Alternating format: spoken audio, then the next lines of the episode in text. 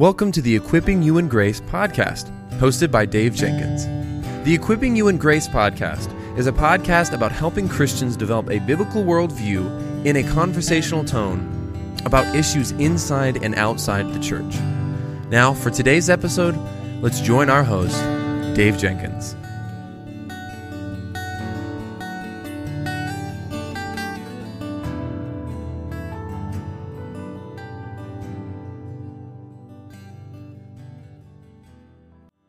Welcome back to the Equipping You in Grace podcast. My name is Dave, and I'm the host for this podcast. And with me today is Gavin Peacock. Gavin, welcome back to the Equipping You in Grace podcast. Thanks, Dave. Great to be back. Yeah, it's great to have you. Can you just catch us up on what's been going on in your life, marriage, ministry, and what ministry projects you've been working on? Sure. Yeah, well, it's been a couple of years, I think, since I was on last. So, in terms of marriage, past 30 years of marriage in that time. So very blessed to have a strong marriage to my wife Amanda. My second and youngest child got married, Ava, so now both my kids are married to godly spouses, and they all live here in Calgary, Alberta, and they're all members of our church. Our church, Calvary Grace, has been growing in numbers and I would say in faithfulness over this last couple of years, and we've had some one or two great stories of conversion and some very powerful testimonies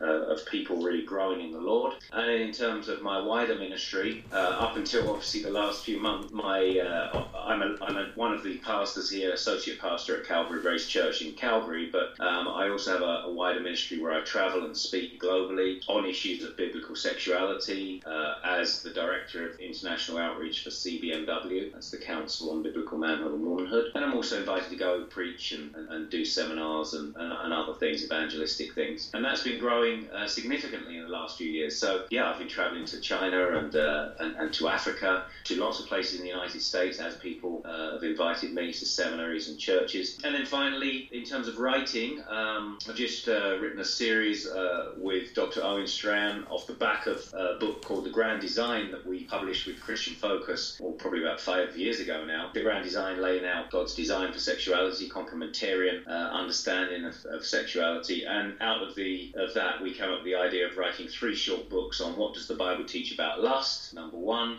what does the Bible teach about homosexuality, number two, and what does the Bible teach about transgenderism, number three. And they just got released last month, and they are aimed at the church at Q level, but to be theologically robust, but practically helpful as well. And then just finally on the writing, I've finished my own autobiography, my own biography that's at the moment in its first draft and with some publishers, and I'm just waiting to hear back on that. Wonderful, brother. Well, it's great to be able to chat with you again. I think it has been a couple of years, and these books are all excellent. As you said, they're very very helpful, intended for a lay audience, and they're very successful in that, I believe. So thank you for writing with Owen. Not a pleasure. Mm-hmm. Can you tell us about your book? What does the Bible teach about lust that you wrote with Owen? Why you guys wrote it, and how you hope it'll be received? Yeah.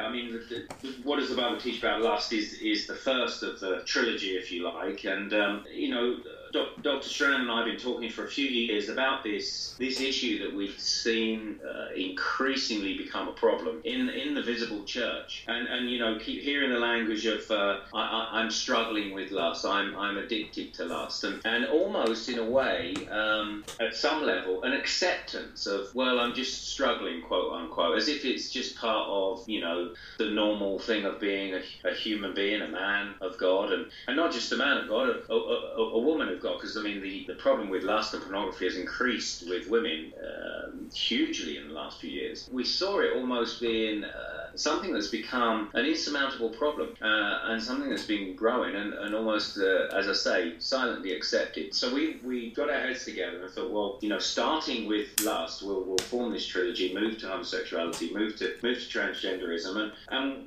we wanted to lay out the problem that the people are struggling, but that struggling means that there's an actual defeat that's happening here, and that one of the key issues is that we've misidentified the the depth and the location of the problem. The lust itself is a sinful desire, but it's at desire level that it's sinful, not just at action level, not just at even at fantasy level. No, it goes deeper to the very first impulse of lust. And so we wanted to lay that out very clearly, biblical foundations in the first couple of chapters, and then in the second couple of chapters in the book, we lay out how Christ is powerful. So you've got that sin is more deep and more pervasive than we think, but the gospel is more powerful than we think. And so I kind of take the second two chapters and lay out really what is a doctrine of union with Christ and the great hope that we can have then of defeating lust, not just living in some kind of half-baked Christianity, but actually have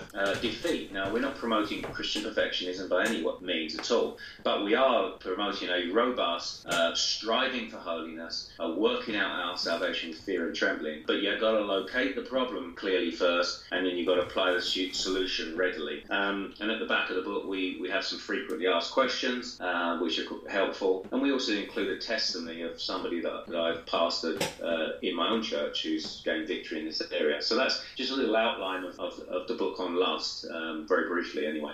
Yeah, that's really, really good. You know, I see you write and on social media on the topic of lust and temptation a great deal, and you always have very helpful things to say.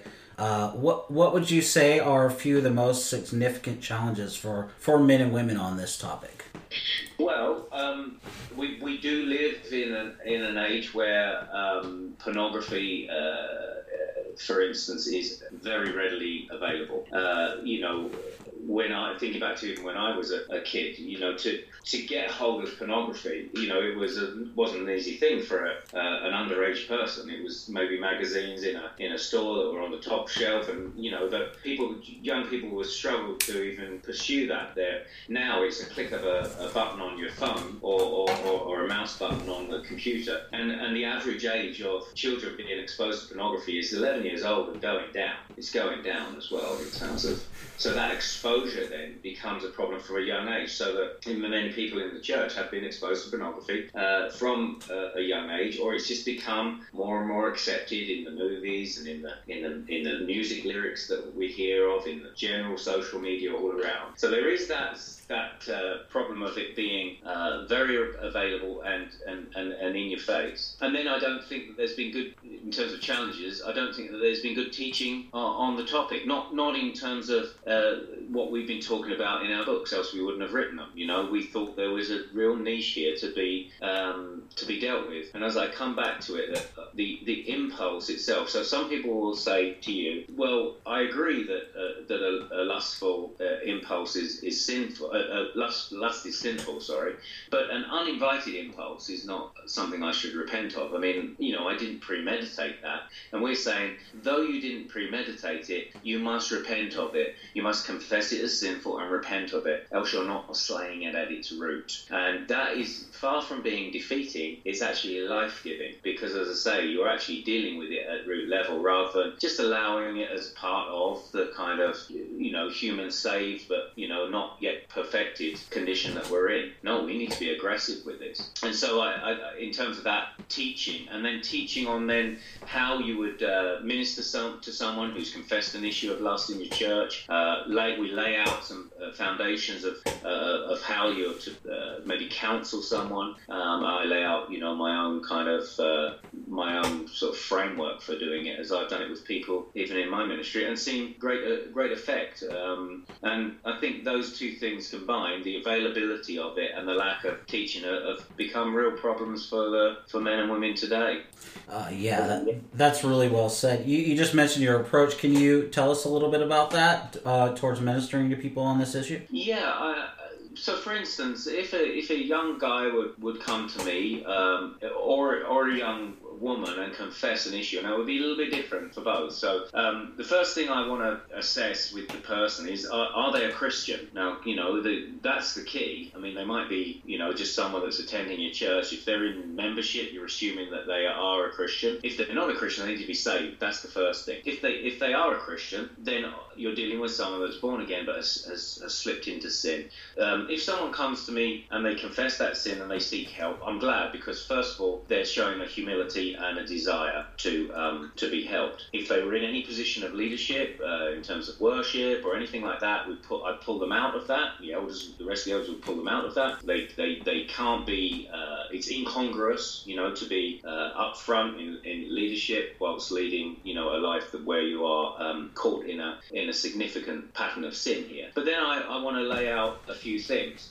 First is accountability. I'll set up an accountability partner, mentor. That person needs to be of the same sex, so that's why it's different. If it's a woman that would come to me, I would put her with a godly older woman. Someone who of maturity, Titus 2, man or woman. That's the first thing. If I'm doing this accountability with someone, they need to text me every week. So the discipline straight away, because discipline is clearly lacking in their life. Text me every week.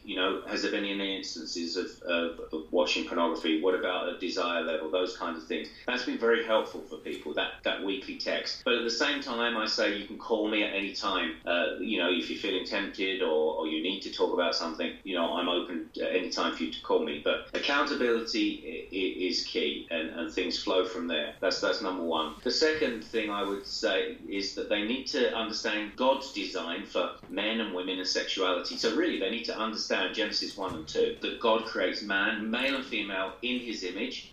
So that we have equality but difference straight away. And in the next line, after Genesis 1:27, he says, go forth and multiply. So therefore, there is a multiplication that's going to take place in a union between the man and the woman, which means there's a functional difference between the two, as well as a physical difference. And that functional difference is actually played out in Genesis 2 as well, where the man is called to have a primacy of working and keeping, and the woman as his helper. And then they come together in the marriage relationship, the only place for sexual activity and union. And part of that will be to produce children, and obviously affirm the covenant, which points to Ephesians 5, ultimately, in Christ and the church. So understanding Christian design for sex and sexuality is key. One young guy said to me, I've never thought of it like that before in my life. And its great and glorious purpose, it is key that any thinking, acting, touching outside of the purpose of God for marriage between one man and one woman for life is a sinful desire that we need to turn away from. So we want to say that marriage is good and desire for marriage is good, but lust for a person of the opposite sex is a sinful thing. So the end of your desire is what determines whether it's sinful or not. So understanding God's design would be the second thing. I would also say that person needs to preach the gospel to themselves daily, who they are in Christ, sin forgiven, no condemnation anymore, indwelt by the Holy Spirit, united to the second person of the Trinity, Father in heaven now, access to the throne of grace, a great inheritance to come. This is who you are. You're not that person anymore that's lusting. You turn away from what you were and what you are now. You almost look at Colossians 3, you put off what you were and you put on who you are in Christ. You need to be, fourthly, a person of prayer. So you combine that with prayer. You need to be also avoiding temptation. So where are you at your most weak? What times of day? What circumstances? And keep yourself away from those situations. The next thing is to turn at first impulse, not just, when you followed it on. I've mentioned this. I kind of use a sporting analogy. It's like practicing hockey or soccer. When you practice turning to the right with the ball or a puck. Turn and turn and turn 20 times in practice so that you don't even think about it in the match day. That's how you need to act with this thing. Another thing that I will put in place is to practice gratitude. Practice gratitude. It undercuts sexual sin, because sexual sin, at last, is actually an example of one who is not grateful to God for all they have, and they want to take something that's not theirs. But when you're grateful to God for all you have in Christ, it undercuts sexual sin. And Ephesians 5 at the beginning there even explains that to us. And finally is to look at Jesus. When we talk about looking at the gospel, we're talking about looking at a person, the person of Christ. And I encourage people to read the Gospels, who Jesus is. He walked and talked and slept and cried with people on this earth. He died and rose again for those who would believe in him. He promises to never leave or forsake, and he's coming back again. Those kind of things is we're united to a person. I think putting those kind of things in place in the mentoring, in the counselling process has proved extremely successful in helping people overcome lust. response. That's really, really a good answer. I think getting to the root of it is extremely important, but talking about what kind of person you are is, and what kind of person God wants you to be according to your specific gender, I think that right there is the most neglected aspect of teaching when it comes to pornography. I mean, you got all these, tips and things that you can do to be, quote unquote, better Christian. Of course, you just addressed that whole idea, and I completely agree. But what kind of person does God want you to be? And how does he want you to function? That is just, in my mind, and I read a lot, I think that's probably the most neglected aspect and the most important part of this particular series of books, because it's so neglected on this subject. Well, the other thing is, Dave, is that, you think about when you become a Christian, you become part of the church. And, of course, the church is spoken of in familial terms, but also in gender-specific terms. So you think of 1 Timothy 5, and, that you're to treat older women like mothers, older men like fathers, and younger women like sisters in all purity, and thereby younger women treat younger men like brothers. So therefore you have that familiar language, but also it's gender specific, and so understanding that is so key then. So we have clear instruction in the scriptures, and that we can be who we're called to be by God's design, even in creation, that man as to have that sense of protection even and provision, appropriately so, towards a woman, and the woman to have that sense of nurturing and helping, appropriately so, towards a man, played out then in those particular relationships. And within the context of marriage, then the sexual union becomes good, and even something that you ought to be doing on a regular basis, as 1 Corinthians 7 points out, because it is good for the marriage. But outside of the marriage, it's something that is not good. So you can honor God as a single man or woman as much with your sexuality by your chastity outside of marriage as you do as a married man or woman by honoring and keeping the marriage bed pure within the marriage. So getting foundations is key. Foundations of who you are, creating the image of God, male or female, redeemed by Christ, but redeemed not just as Christian, but Christian man or Christian woman, and then how you're to act out of that. Yeah, that's really a good answer. How do you handle the tough cases of counseling those who are habitually enslaved pornography, and they don't seem to either see a way out or they refuse to repent of their lust? Yeah, well, both of those. I mean, don't see a way out would be you're working with people to see that if they are a Christian, they do have all they need. If there's a refusal to repent, then that's a case of church discipline, where that you'd follow the process of Matthew 18. We want to be patient. We want to give people time. At the same time, if there's refusal to repent, then it's church discipline. It's incongruous to be there's no such thing as a lustful Christian. Put it that way. You are Christian. You might be a Christian who experiences lust and has had a significant problem with lust, but lust ought not to define you. If lust is your ongoing lifestyle from which you refuse to repent, then that calls into question your profession of the Christian faith. If it's a case of a person who is more despairing, then it's a case of, I think, getting to the bottom of the issue of why you're despairing. I mean, in and of itself, there's a sin issue there, a lack of a proper grip of the gospel, a lack of faith in Christ and all he is for you, a misappropriation of the gospel, whatever it might be. So I always like to think of, the book of Jude and how he talks of, there are some people who are doubting right at the end, and you need to come alongside them. There are some people you need to snatch from the fire, and there's some people that are really deep, stuck in, entrenched in sin, that you need to go down, but you must be careful that you don't get affected, as it were. So almost Jude is giving us a course of biblical counseling where there is different courses for different horses, and so we need a biblical wisdom with the particular person is to discern where they're at and whether they need that sharp yank out of a situation, where they need some patient teaching, and all the way along I think we're looking for a significant victory in the area. So, for instance, it's a question we ask as elders now on our membership interviews process. It never used to be, but now, because the problem has been accepted so readily, we say, do you have a problem with lust, pornography? Men or women, they're called to answer that question. If there is an answer of yes, I do, then we're saying, well, then there could be a problem here. So we need to maybe hold back on the membership thing, and they will be maybe on a period of probation for a while where they'd work with one of the pastors, because it's something that we should have no tolerance for.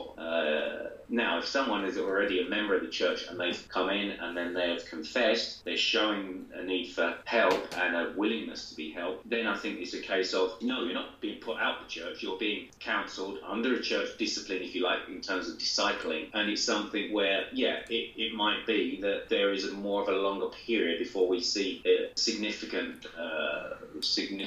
success. But either way, we are working towards where it's not happening at all on any regular basis, recognizing that people will have impulses of lust or anger or envy, but potentially all of their Christian life. But is it marking you out? Are you following it through by looking at pornography? Those kind of things are not acceptable to the Christian and the Christian life. Yeah, I think that what that shows is that there's not a cookie cutter approach. There's answers to it, but there's wisdom that has to be exercised in ministering to people, and I think that answer is really, really helpful. So good job. If I can add another thing quickly. Yes, go ahead. We do talk about it in the book. Is that what in the counselling process as well? I'm not just looking at, here we've got a guy, for instance, and he's looking at pornography. Right, you just got to cut that out and look at Christ. I'm actually looking to what John Owen, the Puritan John Owen, called detect the flesh. I'm looking for the sin beneath the sin, if there is one potentially. So, the presenting problem may be he's watching pornography. The issue beneath that is a desire for power. The idol of power is maybe the problem for this particular guy, and in the pornography world, he's always the one in control, and he can make it work the way he wants. So rather than actually, yes, there is the case of sexual immorality, and lust is a problem that's presented, but there is another issue of the idol of power that needs to be slain. Tim Chester, in his book Captured by a Better Vision, has an extremely helpful section on this, and he's basically taking the Puritan way of counselling and understanding the human heart and put it to great effect. So that is another area where we're talking about wise and deep heart work that we need to do with folks, because as you get to know people, I'm making no excuse for the sin at all, but you get to know a bit of the background, a bit of what's going on in their life. You get to see these other factors that have played in. You get to see the whole person, like you said, the different people are different characters, have different backgrounds and stages of life, and you also maybe see, sexual immorality is a problem, but here, look at this that's lurking beneath. Now you're actually really doing some deep counselling, and you can have obviously long-lasting, more wholesome victory. That's extremely helpful. Very well said. What does repentance from pornography look like? Well, repentance from pornography looks like you're not doing it anymore, but true repentance from pornography looks like not just that you're not doing it anymore, that you don't want to do it anymore. You don't want to look anymore. So it's not just like, I really want to look at pornography, but I was doing it 5 times a week. Now I'm not doing it any times a week, but it's, I really desire it. That's kind of willpower. But dealing with it at heart level, at desire level, is actually about not desiring because it doesn't look good anymore, because Christ is so beautiful. Christ is more compelling than pornography, and you can't look at Christ and pornography at the same time. So it's a matter of love in the end, and desire. I desire Christ and holiness and Christ-likeness more than I desire pornography. So now, as the proverb says about the sensuous woman looks like a pig with a gold ring through its snout, that's what it looks like to me. And, we're all having that holy war or that battle in the Christian life at the desire level to fight to see Christ as more desirable than sin, whatever that sin might be. That's why we need to have being a good church where we're hearing the gospel regularly. We need to have good fellowship, friends around us. We need to have a good devotional life, be in the word and prayer prayer every day, because that is our heartbeat and our common means of grace that God has given us to walk the Christian life and to grow in humility and holiness. Well said, brother, well said. How does the gospel address those who are enslaved to lust? Well, the gospel is great news, clearly, because the gospel deals with our sin, the fact that we need to be just before God, justified before God, that Christ is the one who on the cross stood in the place of sinners like us, who then took the punishment in the wrath of the Father for that sexual sin in our place, who then at the same time imputes his righteousness, his perfect righteous life, sexually pure life to us, that we receive that by faith, and that in Christ then there is now no condemnation, which is the key thing, is that there's Christians that are going about living too lightly. The gospel rests too lightly upon them in terms of it's okay if I lust, it's okay if I look at pornography now and again. No, it's not. And there are Christians that live in a low grade guilt where they've not applied the gospel properly to themselves. Well, the first lot haven't anyway, but the second lot, there is no condemnation for you. That sin is forgiven now. Be who you are in Christ. So good news of the gospel is I have a new identity in Christ. I am forgiven. I am justified. There is no legal guilt now, but I am a new creation in Christ. So I do have the Holy Spirit who indwells me. I now do have the power to not sin. I don't have to watch pornography and sin anymore.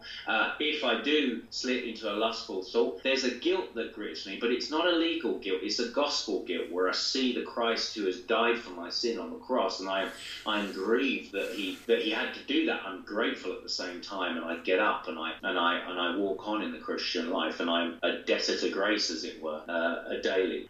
So the gospel is this great news of freedom, freedom from legal guilt, freedom in terms of a new identity, but also a case of there then becomes a responsibility and obligation in that, because I can now overcome lust, I must overcome lust. So that's how the gospel plays in. It's not just, it's the whole Christ for the whole person. That's the key thing. It does come back to grace, because Christ is the grace of God to us. Well, that grace calls us to action, because now we actually can act, and that's the beauty of the Christian life. And I think we've maybe, in many circles, I'm talking about sin in general, moved away from that we must, because we can now, and that's why a lot of people are living in sinful patterns and not realizing the fullness of the gospel for them, and all that it does, all that Christ does accomplish. Yeah, they're doing as Dietrich Bonhoeffer said in Costly Discipleship. They're cheapening grace. Yes. When grace is costly. Cheapening grace, and then not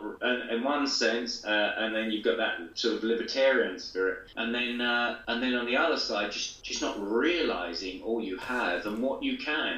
Be in Christ. I think of the prodigal son. We need to look at the Father in heaven and see how generous he's been to us. And like the prodigal son, he didn't see how generous the Father was to him, so he turned away and said, I'm going to walk away. Then you got the older brother who didn't recognize the generosity of the Father either, and yet he thought, I'll just earn my right, and you've just been stingy to me. And so either one, both of them was sinfully at fault in slightly different ways, but the heart of it was they didn't see the generosity and grace of the Father, and we need to see the generosity of the grace of the Father to us in Jesus Christ. Then we will overcome the twin pitfalls of a libertarianism at the leafers. Well said, brother. Where can people go online to find out more about your work, on social media or otherwise? Well, on social media, I'm most active on Twitter, so it's GPeacock8 on Twitter. That's a capital G, capital P, and the rest is lowercase, GPeacock and the number 8. I'm also on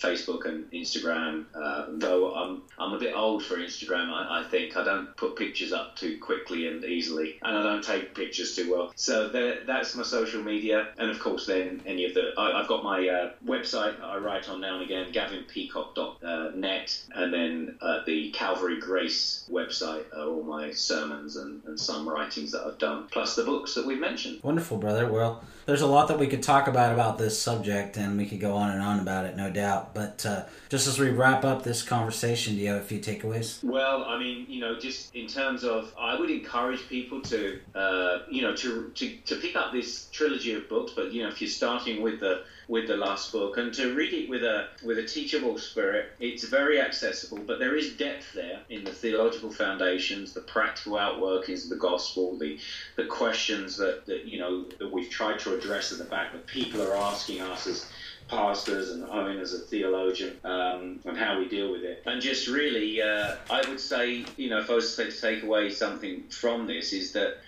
recognize that lust is a very real problem, you know, but it's a problem of the heart. So it is deeper than we realize. But also recognize that Christ is way more powerful, that we have a Jesus Christ, you know. We look around us at the moment in this, you know, pandemic that we're facing, and then all of the civil unrest that we're seeing in countries around the world, and you just can't get away from the simple fact that the root problem is always sin, and the sure solution is always Christ. And you don't get around that. You can't get around it, and you can't get past it. But if you focus on it, then you've got a great chance of victory and true joy and true hope. Gavin, thank you so much for your time today. You have been given incredibly helpful answers to these questions. They're biblical, they're helpful. I encourage our listeners to go ahead and pick up these books. They are accessible. They're easy to read, as Gavin and you'll hear Owen next week. But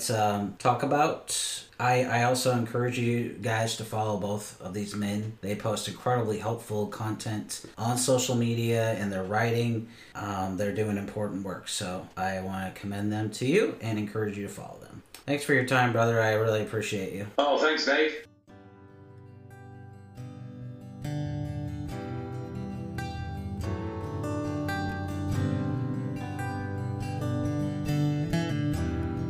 Thank you for listening to the Equipping You in Grace podcast. If you enjoyed it, please subscribe, rate us on the app, and share this with your friends and family on social media. If you want to find us on social media, you can find us on Twitter @Servants of Grace, on Instagram @Servants of Grace, or by searching @Servants of Grace on Facebook. You can also find this episode and many others like it on the front page of our website, servantsofgrace.org.